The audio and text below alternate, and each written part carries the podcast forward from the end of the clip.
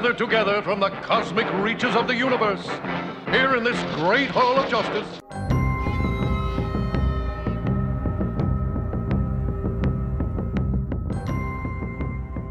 Superheroes have to be around other superheroes. You know what I mean? That's the Hall of Justice is more about them just commiserating about their powers and less about them like actually fighting crime.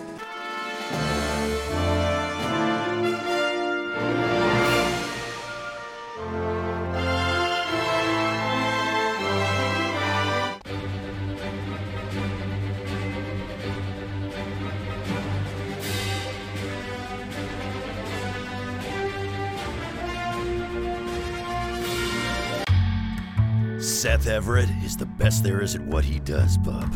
And what he does is the Hall of Justice podcast. Go, go, go with a smile. Hey, folks, welcome to another edition of the Hall of Justice. This is episode number 293. We are creeping ever closer to 300. It'll be sometime in the early fall. And who knows what we'll have planned for that. Uh, warning uh, if you're listening to this and you uh, haven't seen Thor Love and Thunder, this is the rule of the podcast. Um, pause this, go see the movie. Um, don't wait for it to come on streaming because you might be waiting a while. Uh, but uh, go see Thor Love and Thunder, or we're not apologizing. We're going to spoil the Jesus uh, out of it. Um, the Thor franchise, not just the MCU, but the Thor franchise uh, predates the Hall of Justice podcast. Um, the last time we spent an episode just reviewing a Thor movie was Thor Ragnarok, and that was episode 80. We are at episode 293. So to say we haven't really talked about just Thor in quite a while is an understatement. Uh, joining us to uh, discuss this movie is an old friend of the podcast. I think this is his third or fourth appearance. Um, he is noted. Uh, I know him for his great work in tech. I also know him from his days on DC Daily. I saw him there. Uh, I'm a huge fan as well as a friend. Brian Tong is with us. Uh, Brian most notably did the Shang-Chi episode, but then decided he's a glutton for punishment and came back for more. Welcome back, Brian. Oh man, Seth, so so fun to be here, and thanks for having me back. But I mean, you know, we all I love doing this. We we get into it deep, and that's why it's Yeah. so fun and always just great to hang out. I mean, this is how we hang out too. Yeah, it's, it, it is true. And uh, there were a couple episodes scheduling and whatnot that you couldn't do. And I felt uh, so I never told the, I can't say what episodes those are because I never told the people who did those episodes that they were the second choice. Oh come on, Like, I man, that's too say nice. that, That's too like- kind. That's too kind. Right. I can't, I can't say that, you know, the, but you know, and they're listening right now and they'll be like, wait a minute, did I review that a thing because Brian couldn't? Um, Thor Love and Thunder has uh, uh, opened very strong. Uh, its opening weekend was around 130 million, depending on what source you have. Uh, it's under expectations. They were expecting 170, uh, 180. Um, you know, again, that's the, the people who, who care about that stuff. I focus more on the story and the production and, and where it fits in the overall MCU. So I'm not worried about uh, Thor and its ability to make money. It's already an un- unequivocal success, but does that make it a great film? Why don't we start there? What's your thought Mhm. on Thor: Love and Thunder? You're throwing it out on me right right out of the gates. Well, I will say that I think based on the box office numbers, it is the third highest uh, weekend first opening weekend performance. So it it although it did not meet expectations, people are still seeing it, right? I mean, it and to your point, it already is a success. Maybe not what we thought. Right, they're, But they're, not, they're not hurting for cash. No, no, not at all, not at all. But okay, what what are my thoughts on Thor? Well, Love well and just before we get into the nitty gritty, just tell me, like, like to me, I'll, I'll throw it out there. To me, yeah, it's fine. It, it was enjoyable. I, I, you know, I, you put it on in front of me. I'm gonna watch it again. I, I, I- like the people in it. I like the uh, idea. It was cute. It was funny. Uh, it is not one of the top five Marvel movies by any stretch. It's No. probably not even a top ten Marvel movie. Nope. That's disappointing. And now, so so- now I'm thinking along the lines of in a franchise that has had four movies, it has had two that are just kind of out there. Meaning I'll the Dark World, ye- the Dark World, and this.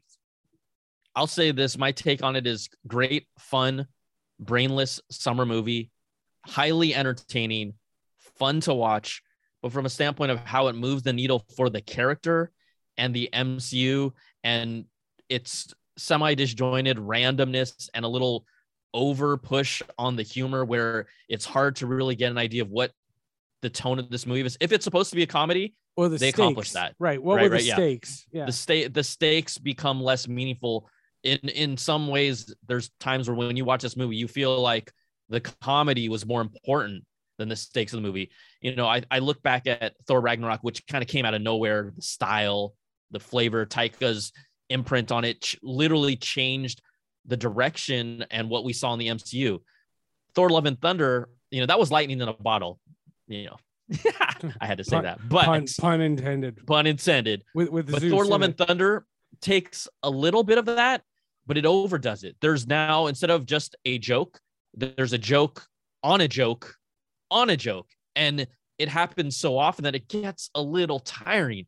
So, and then it distracts from a lot of plot points. There's some serious moments, and then a joke is thrown in. And then later on, there's serious moments without a joke thrown in. And you're because the tone in the first two thirds of the movie is so jokey, it takes away from some of the character development. I think there's moments, and we can talk about it, and characters that they could have developed more to make this feel more meaningful for those characters and Thor's journey. But when we get to the emotional moments, because it's been so jokey off the cuff, it takes away from you kind of sinking into it. And there are some great moments, but uh, that that's my overall like Right. s- top top look at it. Yeah, it, it it's it's one of those small um it's it's you know it, it's easy to say like we're spoiled. You We know, are we're spoiled. We, we're, we're getting superhero movies every you know couple of weeks. And you know next week we're reviewing ms. Marvel. It- it's more stuff in the mcu like it, it, it comes in waves.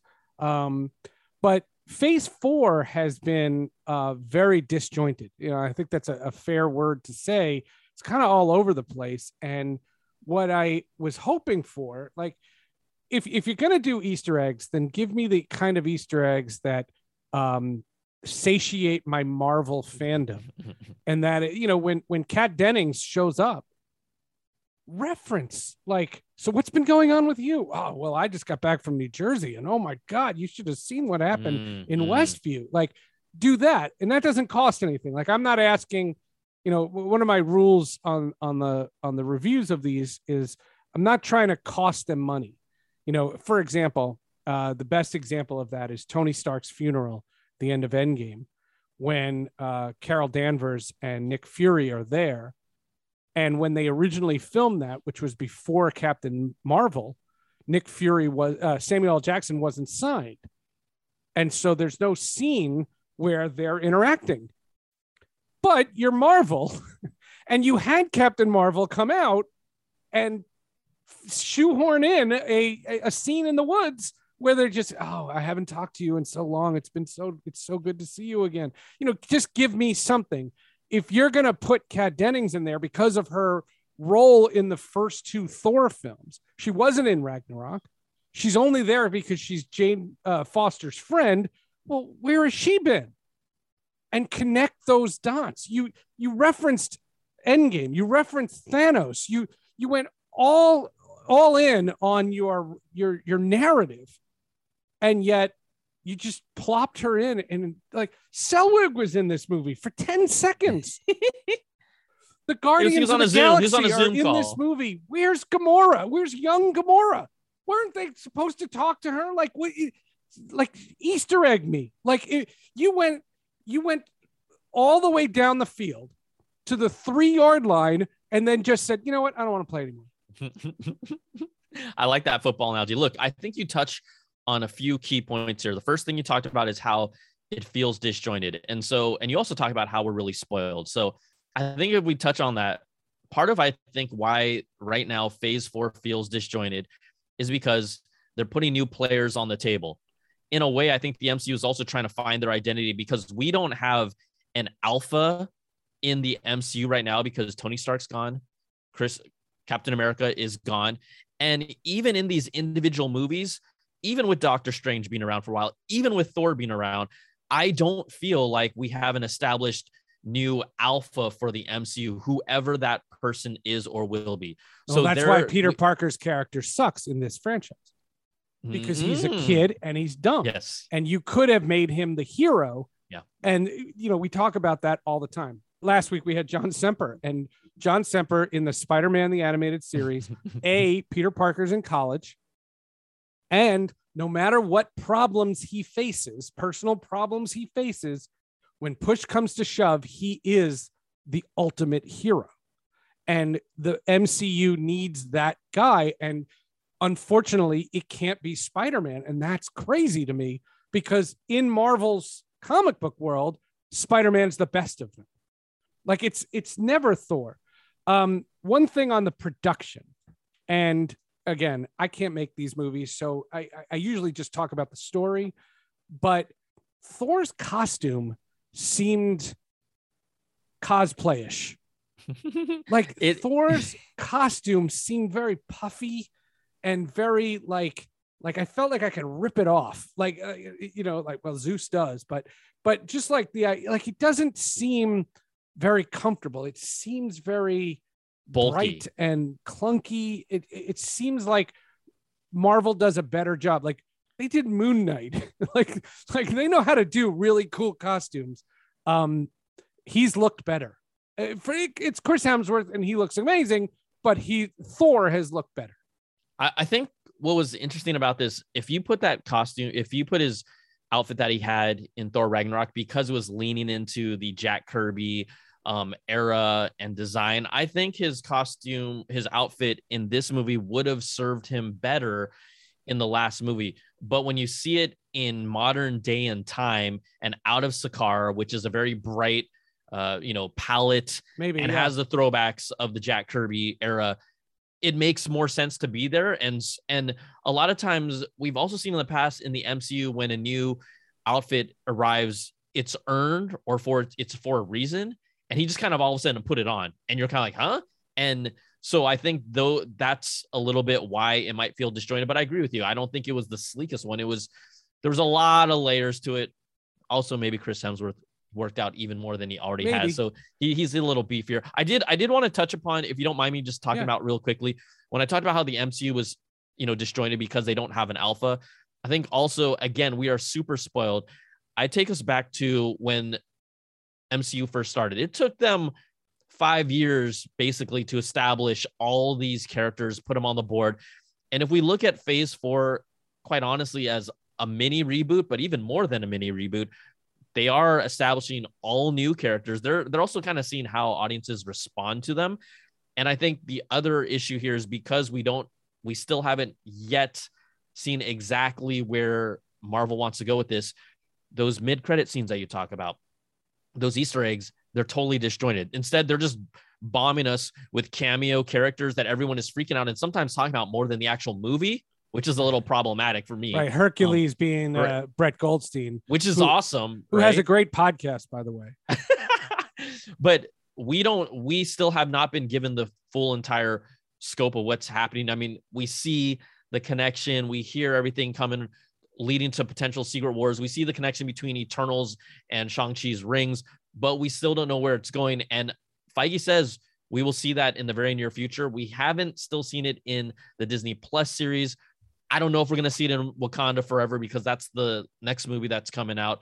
Um, but that also because we're so spoiled, we want to know what is happening, and there is no true direction yet. And until we get that, I think maybe people will be more comfortable and feel at ease once we see where we're starting to go. And so I think though I don't think I, I don't even people might blame like oh superhero fatigue. This is why these movies aren't doing as well. That may be a little bit part not of it, but I don't think That's it is. it. I don't If think it's- is. Is anybody ha- complaining about uh, the boys? No. Is anybody no, no. going, oh, there's too many? So Umbrella Academy came out. Is anybody saying, oh my God, there's too much superhero stuff? Like, are you kidding me? That when it's great, it's great. And- Exactly. I agree. and yes, we we you know you could have the argument, and I've seen this online. Is you know we live in this world where you know we get a superhero movie every other month, and you have all these superhero TV shows, and it, you know it's kind of the death of the comic book reader. You know, you can be a Mhm, comic book mhm, fan and you mhm. see you have something handed to you all the time, but we can hold things on a higher standard. You can Yeah. you can hold things, you know, when they're great, they're great, and when they're not, you can feel it. You you can tell. Um, all right, uh, you mentioned the the the the bit of humor. Here here's an here's an example Bit. There's a lot. but but but sometimes it's forced and it was Oh, it, it seems too much when they're doing their little montage of what it was like with jane and thor together you know for that little bit after i guess ultron yeah endgame happened and infinity war happened. And how about show jane foster during that time? Like did you need them playing house like to be like a like a sitcom? Like like what were you trying to do? If you if you're saying go back and give the the relationship context how about where was jane during this whole thing? And you know i'm not even again i'm not trying to spend them money. She doesn't have to be at the the, the fight in wakanda. She, doesn't have to be there. She has did was she blipped? Did she, Hmm. did she survive the five years without thor? And thor was there when thor um you know uh, kills thanos and, and is tortured you know by, by thanos and all the different things. It it just seemed like very forced humor. Um the other one is is the battle axe becomes like a pet It's a love. Tri- it's the love triangle. It's didn't he love forge triangle. him like with, with, with like like the ultimate sacrifice in space to to to create that battle axe well this you've even touched on two things we're going to go a little deep here this is um okay how about this because i do respect taika and i think he is a genius but i think he really pushed like he went this is uh, one of those moments where i think maybe he pushed so hard that it's like okay maybe we need to take it back. In some ways this movie became a joke about what it is like to be a marvel movie. They made a love triangle between stormbreaker and mjolnir. Funny on the surface. Funny when you're brain turning your brain off and enjoying the movie. But then in the scope of it like it takes away from what makes these things so important right. Funny when Korg is telling the story he completely dismisses the warriors 3 and calls them those guys and they die. guys.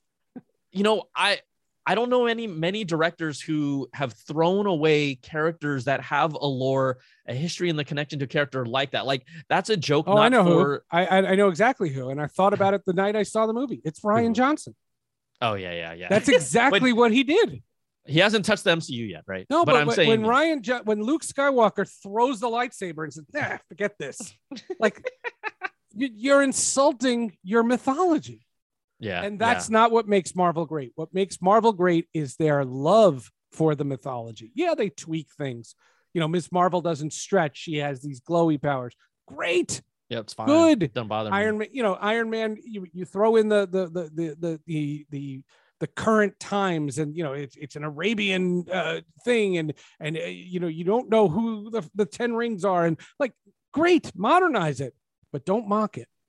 Yeah that's and that's the thing uh when taika's coming up with these movies and this this his philosophy of how he wants to present them and do the comedy i think it does a disservice to the lore. Um whether you're a comic reader or you're just an actual viewer i didn't i particularly thought oh that is such oh i just didn't think it was the right choice to do. And because of that i you get a little you know a certain segment of the audience gets turned off but this is again what we talk about. We've talked about this on your podcast before. They're not making these movies quite honestly for the comic For book us, reader. They're making it for the general audience who doesn't really really know much because you know i was a reader during the era of jason aaron when he wrote gorr the god butcher series which was which got me back into thor. I cared about thor the jane uh, foster mighty thor series incredible as well. And the way that they did service from that story this was i know it's a movie. I know they got whatever two hours but they did not do service to those characters the way they were truly developed and their stories within the comics this portion of the hall of justice is brought to you by batman the audio adventures only on hbo max yes it is true there's a new audio show and it's on hbo max already Bruce Wayne may appear to be a wealthy playboy, but beneath this facade, his true identity is that of the Batman, waging an endless war against crime. I can't do the voice. Join the Cape Crusader in Batman the Audio Adventures, the first scripted audio original featuring Batman and his villainous rogues gallery in a world premiere story of life and death in Gotham City, debuting exclusively on HBO Max. We've had guests on the Hall of Justice that have played Batman. This time it is Jeffrey Wright. He's starring as Batman, joined by a who's who of incredible Saturday Night Live alums. This rollicking adventure, told across 10 episodes, is written and directed by Emmy winner Dennis McNicholas. Includes devilishly delightful original music by Doug Bossy and performances by Rosario Dawson, John Leguizamo, Chris Parnell, Melissa Villasenor, Seth Meyers, Jason Sudeikis, Brooke Shields, Fred Armisen, and many, many more. Go to hbomax.com slash Batman Audio Adventures for more. Stream Batman The Audio Adventures only on HBO Max. Now back to the Hall of Justice. Well, I'll tell you one thing about Gorr and Christian Bale. He is fantastically Incredible. scary looking. Like Incredible. he looked like really scary and the plot didn't fit it. Like Well, you know, yeah. the, the plot became like a like an Adam West TV show ba- villain, and then you had this scary guy. And what sometimes I think that what happens is it- it's more disjointed. It's not Taika didn't say that. It's you have these amazing special effects people and costume designers, and they designed this incredible look for this incredible actor, and they made him look really scary, but his you know he was trying to kill gods like he's Well, trying his- to like like like he, he's killing gods who have orgies like like it, like it just it didn't fit like that villain should have been more deadly Oh, well, this is thank you for saying that because people, first of all, Christian Bale does an incredible job. Like he needed more scenes. He was his guy who said he'd never do a top. superhero movie Yeah, again. and and then he- said he came to this one because of the script and i went what maybe were because in the script dark of the character, dude So so with Christian Bale's character Gorr the God Butcher, this is why when he leaned when Taika leans into all this comedy so much, and you could take a lot of those moments and serve the story better. Gorr the God Butcher not only slaughters gods across the entire universe, it takes three Thors from three different timelines to even try to kill him. That is how scary hmm. Gorr the God Butcher is in the comics. He creates a basically an atom bomb out of the souls of killed gods. These are the stakes that we needed to see in order to do service to Gorr's character and make this movie feel like it had higher stakes. I felt like because it was such a comedy, I felt like Gorr was more uh, obsessed about kidnapping children. He spent more time with children than he did being a savage, ruthless murderer of the universe. And when that happened, that takes away. Look, I don't expect them to follow everything from the comic books, but you got to portray the character properly. Thanos was appropriate fear and displayed appropriately. right. Gorr the God Butcher was not. And Gorr the God Butcher it should have, quite honestly, been treated on a Thanos esque, maybe not as high because he had the Infinity Stones, but maybe just that tier just down below. That's how impressive he is. So that hurts Right, you don't want it to be such a that. threat that you have to start calling in Shang-Chi and Doctor Strange and all the other guys, but you want it to be scary. What I'm saying is you made the production value of him not fit the film. Mhm, mhm, He mhm. looks like Gorr the God Butcher. He doesn't act like that. One other thing on the production, again, I'm I- I'm very budget conscious. I don't like spending other people's money. Uh, Thor uh, mind melds to go and see the children. He can visit them like metaphysically. Could you make him glow? Maybe they don't want to do the Jedi glow. Maybe they don't want to do the could Jedi you glow. force ghost that? Like it- I don't think if you turn your head for a second, you're like, wait, he's there. And then when he finally rescues the children, he's like, "Good to see you in person this time." And I'm like, "What is that? A Zoom comment? Like, is, is like?" See, even the fact that your brain went there, it shows how jokey the film was. Like, right, it creates this like expectation and where your mind should go. right. I mean, Lady Sif is about to die in battle, and then there's a like you you think it's kind of dramatic, and then he's like, "Oh, uh, you're not dying on the battlefield, but your arm will be in Valhalla," and then it's like, Yeah, okay, yeah. whatever. Like, it just th- makes that scene just so silly, and you're like, okay, well, everything's gonna be freaking silly moving forward. Well, Um, and I, I got have- excited to see you referenced Jaimie Alexander, uh, Lady Sif. Uh, not only was she in the first Thor movie, she was in Agents of Shield, Mm, that's right. and I love the callbacks because if I had to endure 22 episodes of Agents of Shield, I want the callbacks. I, I, and I'd love for Thor to know that Coulson lived. Mm, mm, God, mm. I, I, I- you have all these opportunities, and again, uh, Coulson would have been um, like that would have been a great moment uh, for for for him. Uh, what about uh, Valkyrie and Valkyrie's role? Again, Valkyrie was underused. Underused, uh, right? Tessa Tessa Thompson is amazing on screen. She has the attitude, she has the ferocity, she has the softness. She she's the total package when it comes to an actress. Instead, guess who was given more time than Tessa Thompson? Korg, the voice There's of a lot of- a lot who's of the Korg. director. Well, and that A was in the reviews Korg. that I read before I saw the film was a lot about the the, the I- it's a lot of Korg. I You know, like I Korg. I like who he was. I like that he's from the Planet Hulk storyline, and he fit perfectly in Endgame. You know, you know, like he was the guy that was taking care of, you know, uh, uh, Dad Bod and did Dad Bod, and and, and I, I I thought that was was um neat, but it, it's too much. It was just too way much too way too much. Just when I talk about the joke on the joke on the joke, I saw the movie on um at I was fortunate enough to see it at the premiere. I then watched it on a normal screen, a normal showing because I like to kind of get the temperature. It's always going to be really hype and excited um at the premiere versus how Well, audiences and also feel. because of your appearance on the podcast, that's a tax write off now. well, I mean, my gas maybe, right?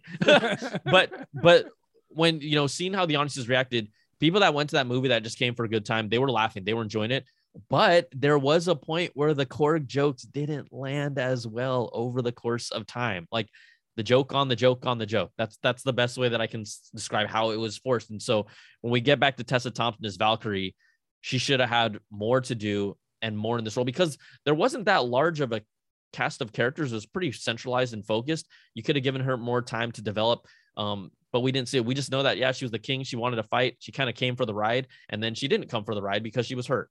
Like, come on, Valkyrie is a badass. You need more Yeah. badassery in here, not jokery. the um the comic book since you referenced the comic book i was going to ask you this but i didn't want to put you on the spot uh, but i'll do it anyway. Um i thought and I, I was not a big marvel comic reader. I was an ultimate comic reader. I read a lot of Mhm. that. Um but i was mostly a dc uh, person um in the comic book world. But i do remember the jane foster thor storyline. I thought becoming Thor cured her. It it temporarily halted her from dying, but it the way the movie portrayed it was at least comic book accurate. Where It every was, time she okay. turns into Thor, it prevented her body from healing and recovering, and so it was dangerous for her to do it.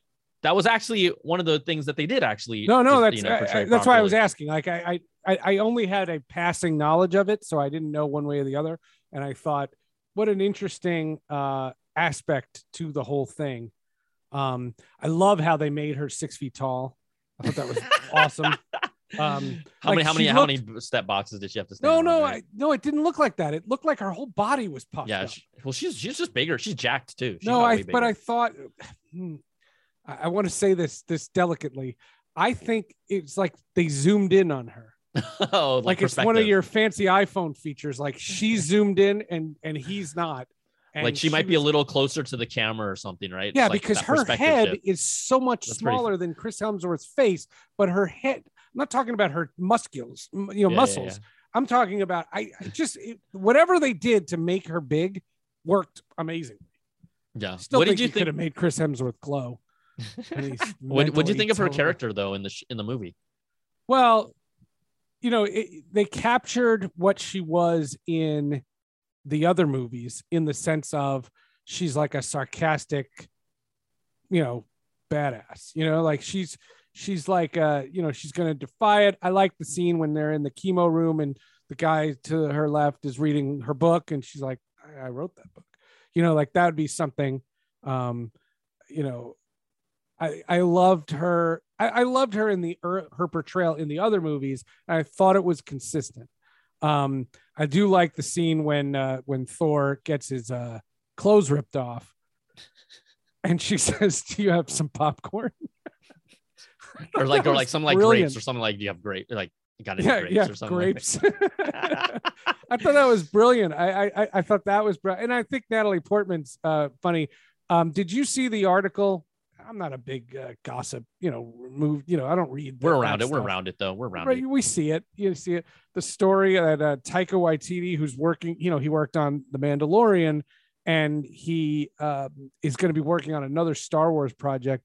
And he approached Natalie Portman and said, "Would you be interested in in doing a, a Star Wars? I'm doing a Star Wars thing." And Natalie Portman said, uh, "Dummy, uh, I was in Star Wars." But what, wait was it phrased that would you like to return or No, it wasn't. It, it wasn't that. It was I'm doing a Star Wars project. Would you want to be in it? And she's like, I was Padme. like, like- I mean, I didn't, I didn't, I saw the headline, and so I don't know the context of it, so I don't want to jump to conclusions. I'm gonna hope and assume that he knew that she was in the movie, but if he didn't, well, then that sucks.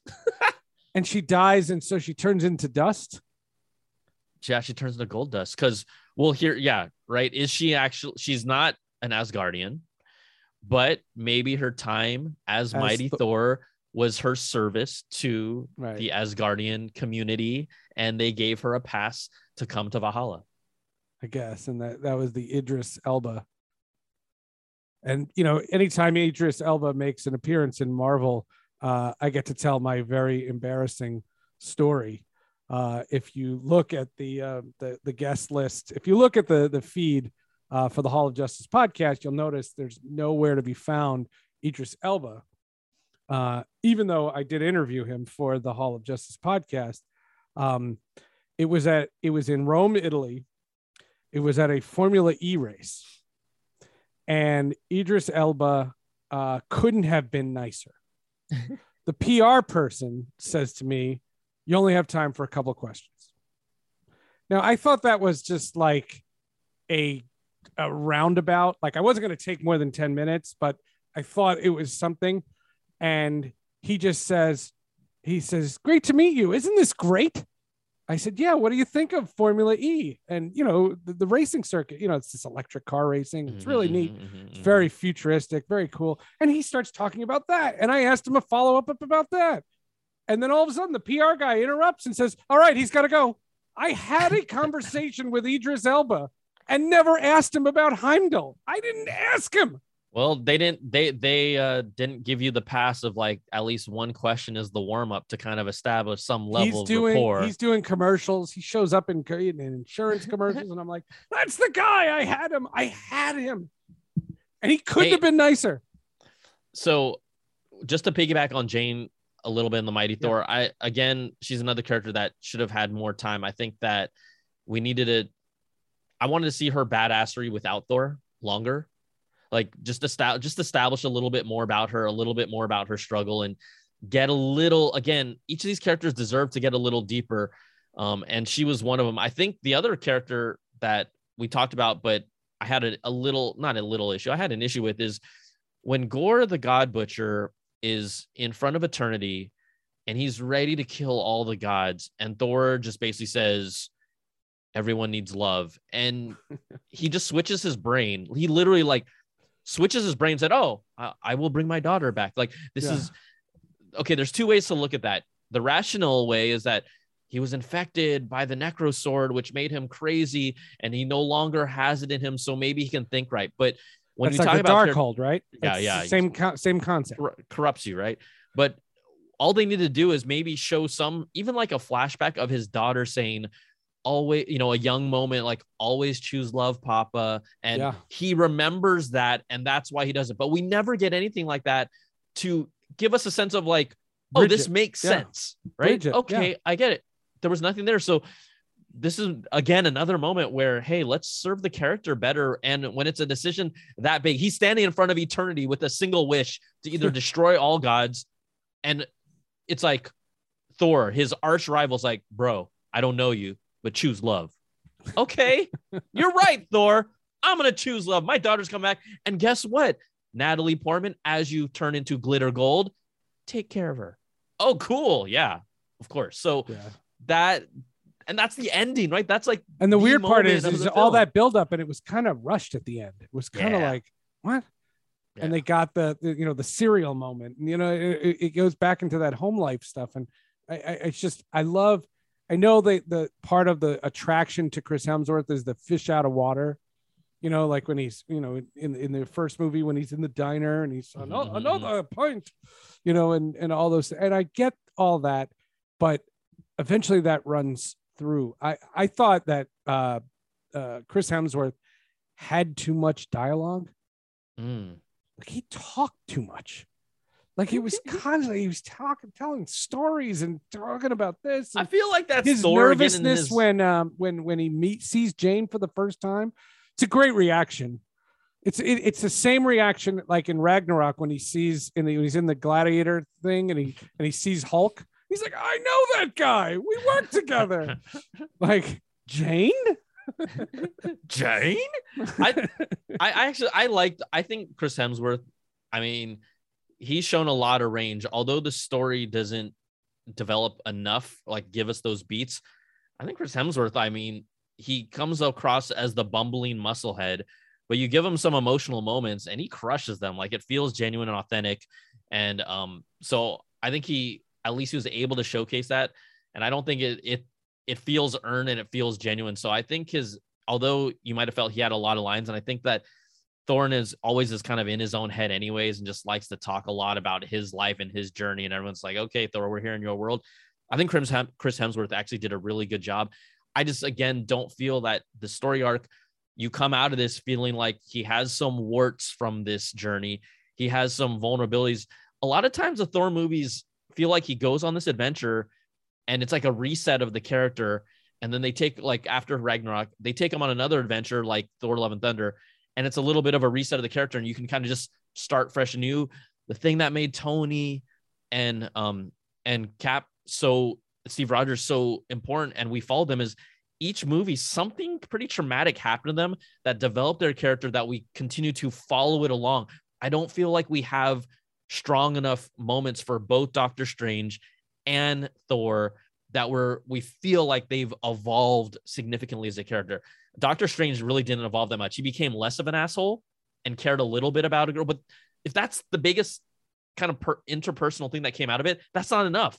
I mean, Tony and Cap ended up being arch rivals in Civil War. Now, there's nothing that's going to get us to that point yet, but after that, there's so much fallout. Before that, there's so much fallout with the character. Tony Stark, even in Iron Man three, and the reverberations of it you know, are Yeah, felt so- still to this day. so we don't War we don't have those literally moments. the best thing. Civil War is the best oh thing. Marvel's goodness, amazing, incredible. So we don't have that. We don't Civil have Civil War that. and the first season of Jessica Jones are the two best things Marvel has done in the Mm. Ooh. MCU. Yeah, first go back and see the first season of Jessica Jones. The it, it, it's it's still the uh the PTSD from from Kilgrave is oh it's just brilliant. Um, and hopefully we see her back. You know, what if though to to your point what if this is the best thor has like thor's not a rich enough character to give you those things that the nature of who he is like you killed his mother you killed his father you killed his brother you did all the dramatic things and still he's he's a viking you know god he's a god of thunder like he you can't bring humanity to him because he that's not who Thor is. I think that's a great point, but I also think it's because of the directors guiding him. If you look at what the Russo brothers did with Thor in Infinity War and Endgame, you really got a damaged Thor who had the pain of his past. Uh, Here, when, it's when he slices off Th- Thanos' head the first time. Ah, Hmm. spoilers. right, right. Spoiler. Newsflash. Spoilers. But see, like, and and that character is treated with respect from his journey. I'm sorry, I love you, Taika, but Thor's not treated that way because of the tone of the movie. You can't go to those places, and even when they get emotional, you're thrown off because the movie's tone is different. I did not, for the record, I did not dislike this movie. I enjoyed it. I thought it was fun. Right. It was a romp, but it at the same time, if you're looking into that, how does it move the needle and develop the character? It doesn't that much. And I think that it's important. I, I'm still not all in with this whole idea of like these villains, they only last a single movie and they don't they don't live on with us. You know, Hela is a character that I feel like should still be on the table. Um, And they mocked her. Melissa Yeah. McCarthy. yeah. Um, they also like Gorr the God Butcher should be a character that's still on the table just to have that appropriate fear in the universe, be able to reference to it instead of just killing them off.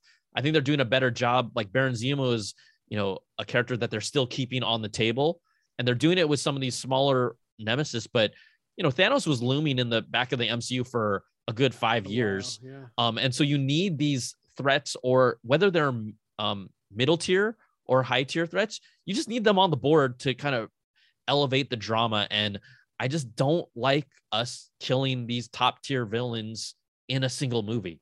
Doesn't make sense to me. You can win without them dying. Phase four includes WandaVision, Falcon and the Winter Soldier, uh, Eternals, Spider Man No Way Home, Doctor Strange, Hawkeye, Moon Knight, and Ms. Marvel. That's all phase four. Um, yeah, Like, I mean, you that's all over the place. That's literally all over the place. And some There's of a lot it of- has yeah. been go been brilliant. Not everything. but that that to me that's you know kind of like what we talked about earlier they're putting a lot of pieces on the board right now and we don't know what they're doing with them yet but we're getting a lot of a lot of individual character stories i think it's important though that look disney plus to me has opened the window and elevated a lot of these characters where in the past a character like hawkeye was mocked at and hawkeye is like one of the founding members And that show is one of the best things they've right done. right right okay and so by That doing was one this, of the reviews you couldn't do. oh yeah i know. I loved Hawkeye the series because it I hated how Jeremy Renner got crapped on by the Yeah. general public who clearly doesn't know how important Hawkeye is to the lore of the Avengers. And he finally got his due. And now everyone's like, I love Hawkeye. I'm like, get out of here. You guys, you know, so these Disney Plus series are building so much story that I hope as they connect these ties that there will be enough references or repercussions from those individual character storylines that we can feel. I mean, Moon Knight feels like it might just be a one-off self-contained thing. I don't know if Oscar Isaac is coming back based on the contracts and whatnot. Um, I hope he does, but I, I just I want to I can't wait to see when they connect this. And quite honestly, Kevin Feige and the MCU team deserve us to give them the benefit of the doubt. They have given us so much, and it there's not, in my opinion, I'm not there's maybe one or two in my mind, but they're not many stinkers. And they're come if they put out at least 30, 30 plus series and movies, and you're not getting stinkers. I mean, that is people Yeah. don't understand how what they are doing and what they're giving us and how hard that is in this business. Oh, it's to do, so- right. It's a daunting task. Don't don't don't misconstrue. It's it's a very daunting task. But uh, Phase Four has been disjointed. I mean, it, it really has. Doctor Strange and the tie-in to Wandavision um, is disjointed. You know, my you know my biggest argument, you know, and I've said this on the podcast a dozen times now, is at the end of Wandavision, why are you know Monica Rambeau and and anyone trying to stop her. she she committed a Yes. crime and she just walks off and they go, see you, Wanda. I'm sure they'll understand. See you later. And you know, at, in the WandaVision review, I had said, you know, that's where you have a, a Benedict Cumberbatch cameo. Like, I'm not even saying capture her, but try. You're heroes. And that didn't happen. And as a result of that, it it multiplies, you know, in it, so that when the big reveal that that Wanda is the villain of the whole thing, and even at the end of of Doctor Strange, she realizes that what she was doing was wrong. So that's it. like, okay, like, like, is there any accountability for any Yeah. of her actions? Like, it's just it's strange, and it's just that's what I mean by disjointed. Like the whole thing is I believe it all ties together. I believe that Ms. Marvel and Moon Knight and Loki are all going to matter. Like, like they're all going to be connected. And Shang-Chi is going to have some kind of role in this whole thing. Like, I want to see these characters and I want to love them more. And I want to say that phase four was just the introduction of a bunch of other things, but that either phase four, or phase five, whatever you want to call it, you know, I've always said the MCU is like chapters of a book. Mhm. Like that's what comic books are, you know, Mhm. like you, you, you trade paperbacks or, or comic book series and, and each film is a chapter in a book. Is Thor Love and Thunder one of my favorite chapters? No. Mhm. Infinity War is one of my favorite chapters. You know, Civil War is one of my favorite chapters. Oh, good lord.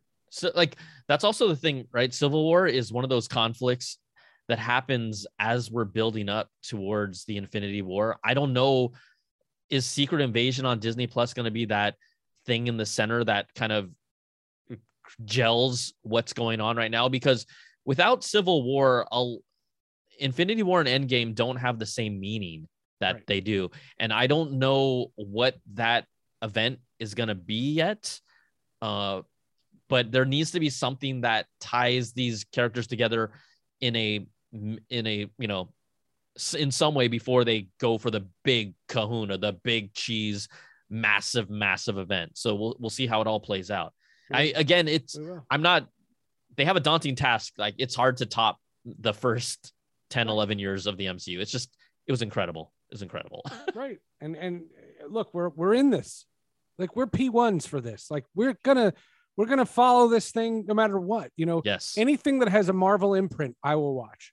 I i i, I will totally see. And I, I- you know black panther 2 is going to be very compelling oh i think know, that's going to be one of the most but compelling ones. I want well the question that i want to ask for black panther 2 because that's the next movie. And and i started to see uh posters for it uh when i went to see thor love and thunder is did they know when they filmed infinity war and endgame that chadwick boseman was sick? Mm.